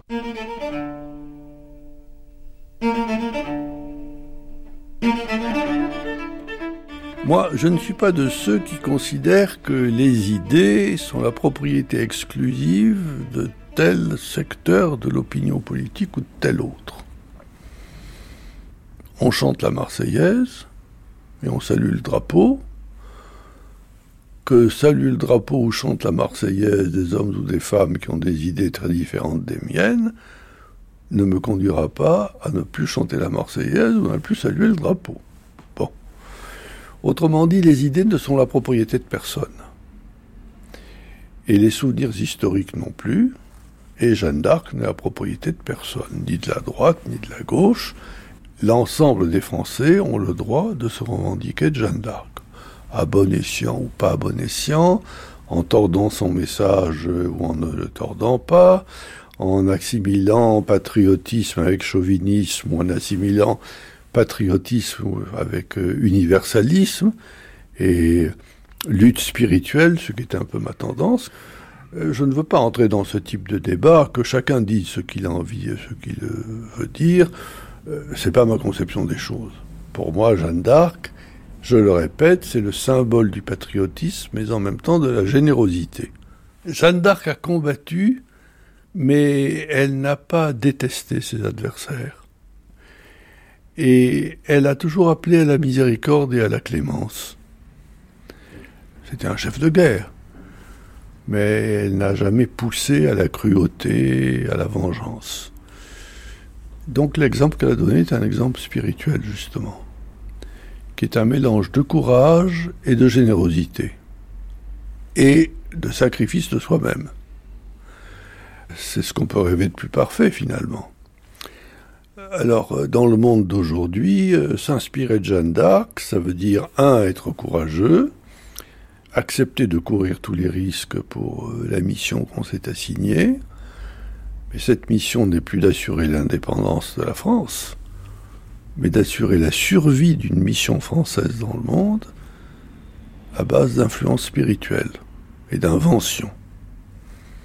Ça n'a plus rien à voir avec la délivrance d'Orléans ou la bataille de Patay, pas? C'est autre chose. C'est un état d'esprit.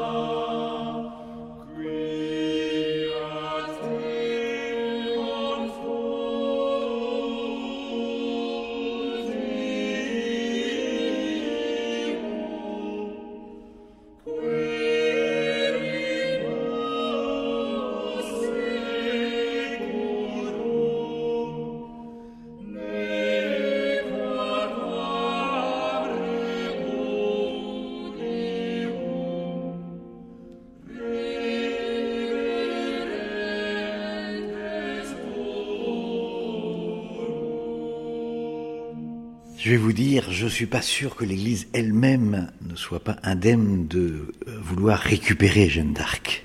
Monseigneur Lebrun. Et il y aurait une sorte de piège de dire euh, la République, euh, aujourd'hui le Front National, euh, le président de la République récupère Jeanne d'Arc, mais elle est à nous. Récupérons-la. Non, elle est à tout le monde tout personnage et toute personne humaine. Personne ne peut s'approprier une personne humaine. Donc euh, ma position, c'est de dire, regardons si comme pasteur de ce diocèse de Rouen, la figure de Jeanne d'Arc euh, peut être une personne qui aide des jeunes en particulier, à mieux écouter le ciel, à mieux prendre conscience de leur mission, et si tel est le cas, je ne me priverai pas de parler de Jeanne d'Arc. Alors, tout en disant cela, je ne nie pas qu'il peut y avoir dans mon cœur euh, quelques relents de vouloir réagir euh, aux récupérations.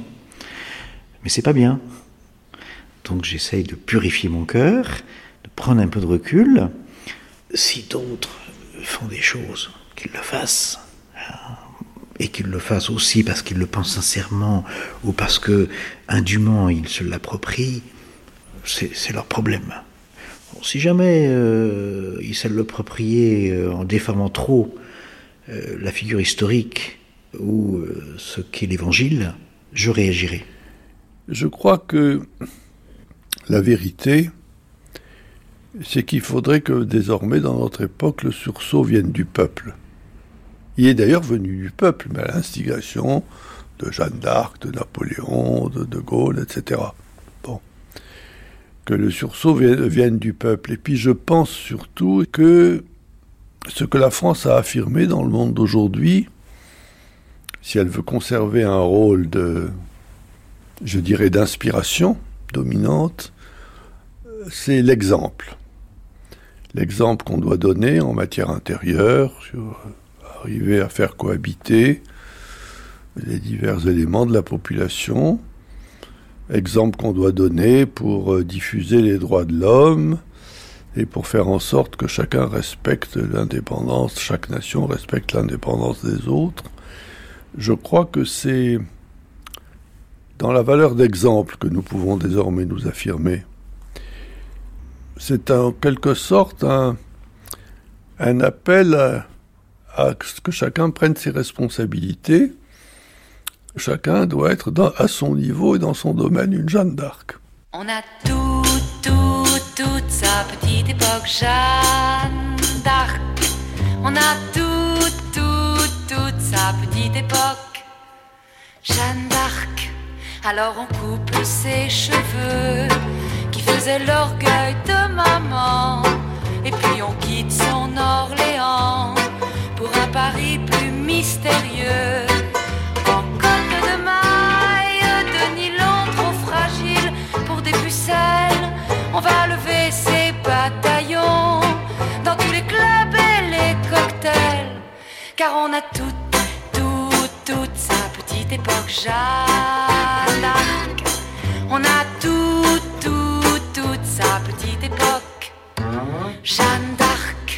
On porte des culottes de cheval, puis on cherche un roi à sacrer.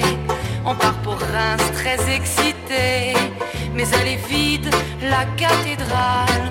Alors on redevient cheftaine, et le dimanche on va fouiner aux puces pourries dénicher des auréoles en fer forgé, car on a toute, toute, toute sa petite époque Jeanne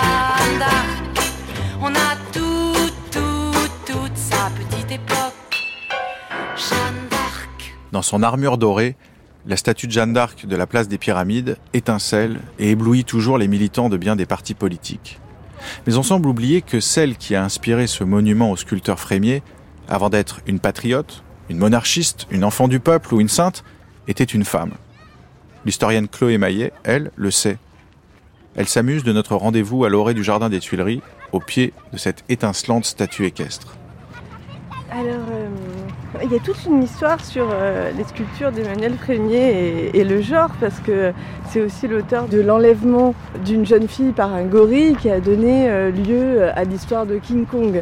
Donc quelque part, c'est lui qui a un peu déterminé une des parties de cette construction du genre pendant la Troisième République, dont Jeanne d'Arc fait partie, puisque ça arrive exactement au moment où on féminise Jeanne d'Arc euh, totalement et euh, dans la continuité en fait euh, des écrits de Michelet sur Jeanne d'Arc qui en ont fait la jeune fille en fait qu'elle est restée jusqu'à aujourd'hui.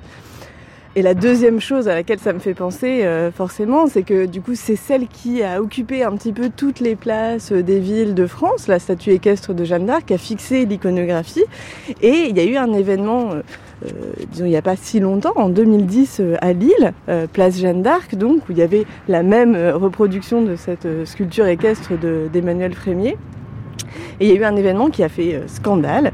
Une association anonyme au départ a rhabillé cette Jeanne d'Arc en rose en mettant un petit écriteau qui disait Queer pédéguine, je ne suis pas la pucelle catho-fasciste pour laquelle on me fait passer. Et euh, avec euh, sur sa bannière était écrit God save the queer.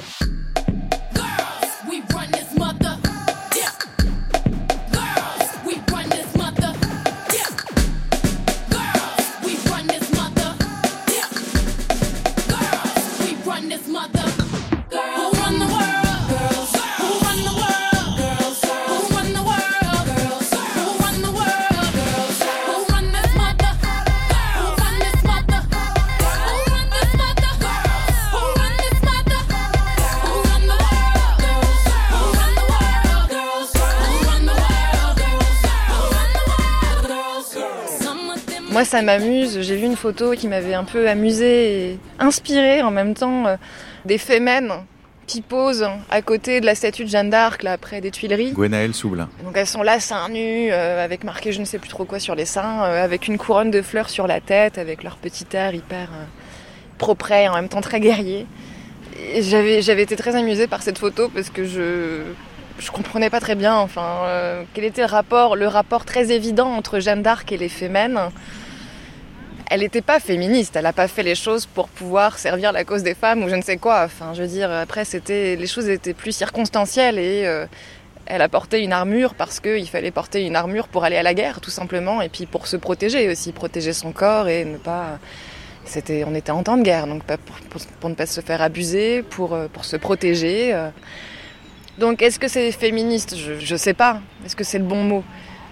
En tout cas, c'est sûr que du coup, elle est obligée d'affirmer très fort son corps de femme comme étant un corps puissant qui peut agir et qui peut être un corps euh, qui peut solutionner des choses, un corps qui peut avoir du pouvoir, qui peut entraîner derrière lui euh, une armée, des soldats, des soldates, pour créer euh, voilà ce, projet de Dieu, cette terre de Dieu. Est-ce que c'est féministe? Non, c'est peut-être juste légitime. je suis toujours un peu embarrassée parce que moi je me sens tout à fait féministe et j'ai pas de problème du tout avec ce mot-là, mais euh, de toujours vouloir le remettre parce que d'un seul coup on a un personnage qui veut juste, euh, voilà, euh, oui, effectivement, mener une action et puis avoir du pouvoir et qui veut faire les choses à sa sauce. Pourquoi est-ce que ça serait fondamentalement toujours féministe? Non, c'est juste un personnage, c'est juste un personnage, ok, c'est une femme, mais c'est juste un personnage agissant. Jeanne d'Arc a réclamé euh, pour elle euh, des droits et des espaces de liberté qui étaient normalement ceux des hommes de son époque. Encore pas tous. Hein. Elle n'a jamais pensé être prêtre ni professeur d'université. Non. Colette Bonne. Mais euh, faire la guerre et avoir son mot à dire en politique, oui. Mais c'est parce que Dieu lui avait parlé. Elle a toujours pensé qu'elle était une exception et pas un modèle pour les autres femmes, vous voyez. Elle n'a jamais envisagé de demander pour euh, les autres filles la même liberté qu'elle s'octroyait, elle. La féministe, c'est Christine de Pisan, qui, elle, pense que les libertés doivent être celles de toutes les femmes, et qui dit, par exemple, à propos de la parole, si Dieu avait voulu que les femmes ne parlassent pas, il les aurait faites muettes. Et donc, pour défendre le droit à la parole publique des femmes. Christine pense en collectif, Jeanne d'Arc pour son individuel. Et on voit bien, euh, les avocats du roi, lors du procès en nullité, sont très embarrassés par une partie euh, de cette liberté féminine, euh, parce qu'ils se disent, enfin, si toutes les filles de 17 ans se mettent à partir sur les chemins, où va-t-on? C'est la fin des familles. Et ils répondent, oui, mais ils font la même réponse que Jeanne d'Arc. C'est une exception. C'est arrivé une fois. Ça ne se reproduira plus. Ça s'est reproduit une fois parce que les circonstances étaient exceptionnelles, que c'est la nécessité, que la France allait sombrer. Et donc il a bien fallu faire quelque chose.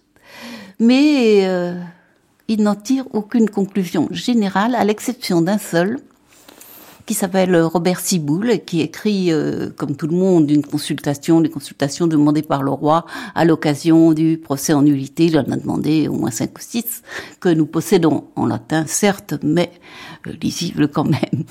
Et celui-là dit que les femmes sont membres de la communauté politique. C'est le seul à le dire. Et que donc, quand cette communauté est menacée, elles ont le droit de sortir de leurs missions habituelles. Article 16. La dite Jeanne, déjà auparavant, après sa capture, à Beaurevoir et à Arras, a été plusieurs fois admonestée charitablement par de nobles et notables personnes de l'un et l'autre sexe d'abandonner habit d'homme et de reprendre vêtements convenables et congruents à son sexe, ce qu'elle refusa tout à fait de faire, et elle s'y refuse encore avec persévérance, ainsi qu'à faire les autres besognes convenant au sexe féminin, se conduisant en toutes choses en homme plus qu'en femme. Alors, il y, a euh, effectivement quelque chose qui qui pour le coup m'intéresserait un petit peu plus, c'est euh, de la réévaluation, une histoire en fait de la Jeanne d'Arc plutôt révolutionnaire, plutôt euh, laïque et euh, plutôt défenseuse des droits des femmes. Disons qu'il y a une partie de l'appropriation du personnage qui s'est faite comme ça et que je trouve on a un petit peu oublié aujourd'hui. Hein. Le fait que d'abord ce soit une héroïne laïque, que été une héroïne des suffragettes qui portait des euh, Jeanne d'Arc sur leur robe, qu'elle était sur un certain nombre d'effigies du WSPU, du mouvement des suffragettes, et puis ensuite qu'elle ait été une héroïne communiste. Donc voilà, le, le PC faisait jusqu'aux années 50, même après, donc après la guerre euh, des défilés sous la statue de Jeanne d'Arc. Et maintenant, euh, disons que ça a été un petit peu privatisé au profit euh, des conservateurs et de l'extrême droite. Et donc, c'est pour ça que j'aime bien parler de cette réappropriation queer de Jeanne d'Arc, de son histoire transgenre, parce que c'est une autre façon en fait de se réapproprier le personnage. Dans le cas des suffragettes, ce qui est intéressant, c'est qu'effectivement, elles pratiquaient le jujitsu et qu'elles ont euh, fait des cours en fait spécifiques euh, d'autodéfense euh, féministe grâce à un personnage qui s'appelle Edith Garoud, qui était maître de jujitsu. Et Edith Garoud formait The Bodyguard, qui était la garde du corps, la garde rapprochée de Pankhurst, pour donc bah, mettre par terre les, les policemen et les empêcher de se faire arrêter. mais Jeanne d'Arc, elle joue effectivement le rôle de la défense armée, de la justification de la défense armée pour la lutte pour, pour le droit des femmes.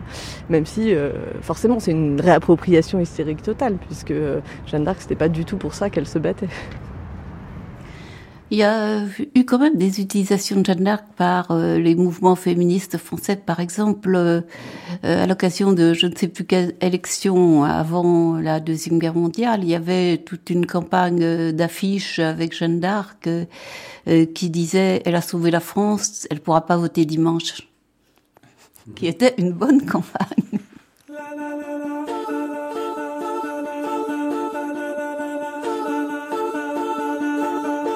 À la fin, à qui Jeanne d'Arc appartient-elle? À celle qui, comme l'actrice Rose McGowan, se battent au nom des femmes? Au président de la République, qui cite la pucelle en hommage à un gendarme tué dans un attentat terroriste? Au chef-ten de l'extrême droite, Marine Le Pen et Marion Maréchal? Au scout? À l'équipe de patinage synchronisé du Rouen Olympique Club? Jeanne n'est d'aucun parti, sinon celui des Armagnacs. Mais je me dis qu'elle est peut-être à chacun. Alors, après avoir retracé son histoire et élucidé quelques malentendus, je décide de m'adresser à ces artistes qui osent porter sur elle un regard neuf et singulier. Qui sait si la lumière ne viendra pas d'eux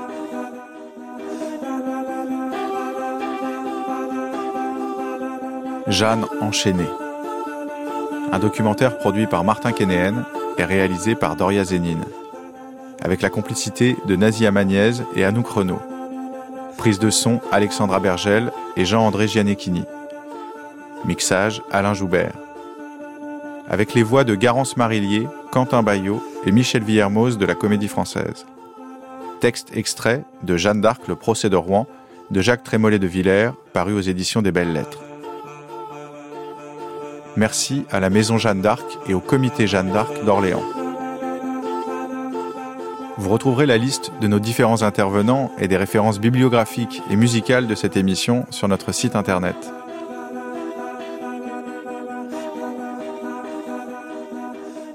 Jeanne d'Arc, une rencontre. une grande traversée qui se podcast et se réécoute à l'envie sur franceculture.fr. Demain, dernier épisode, Jeanne retrouvée.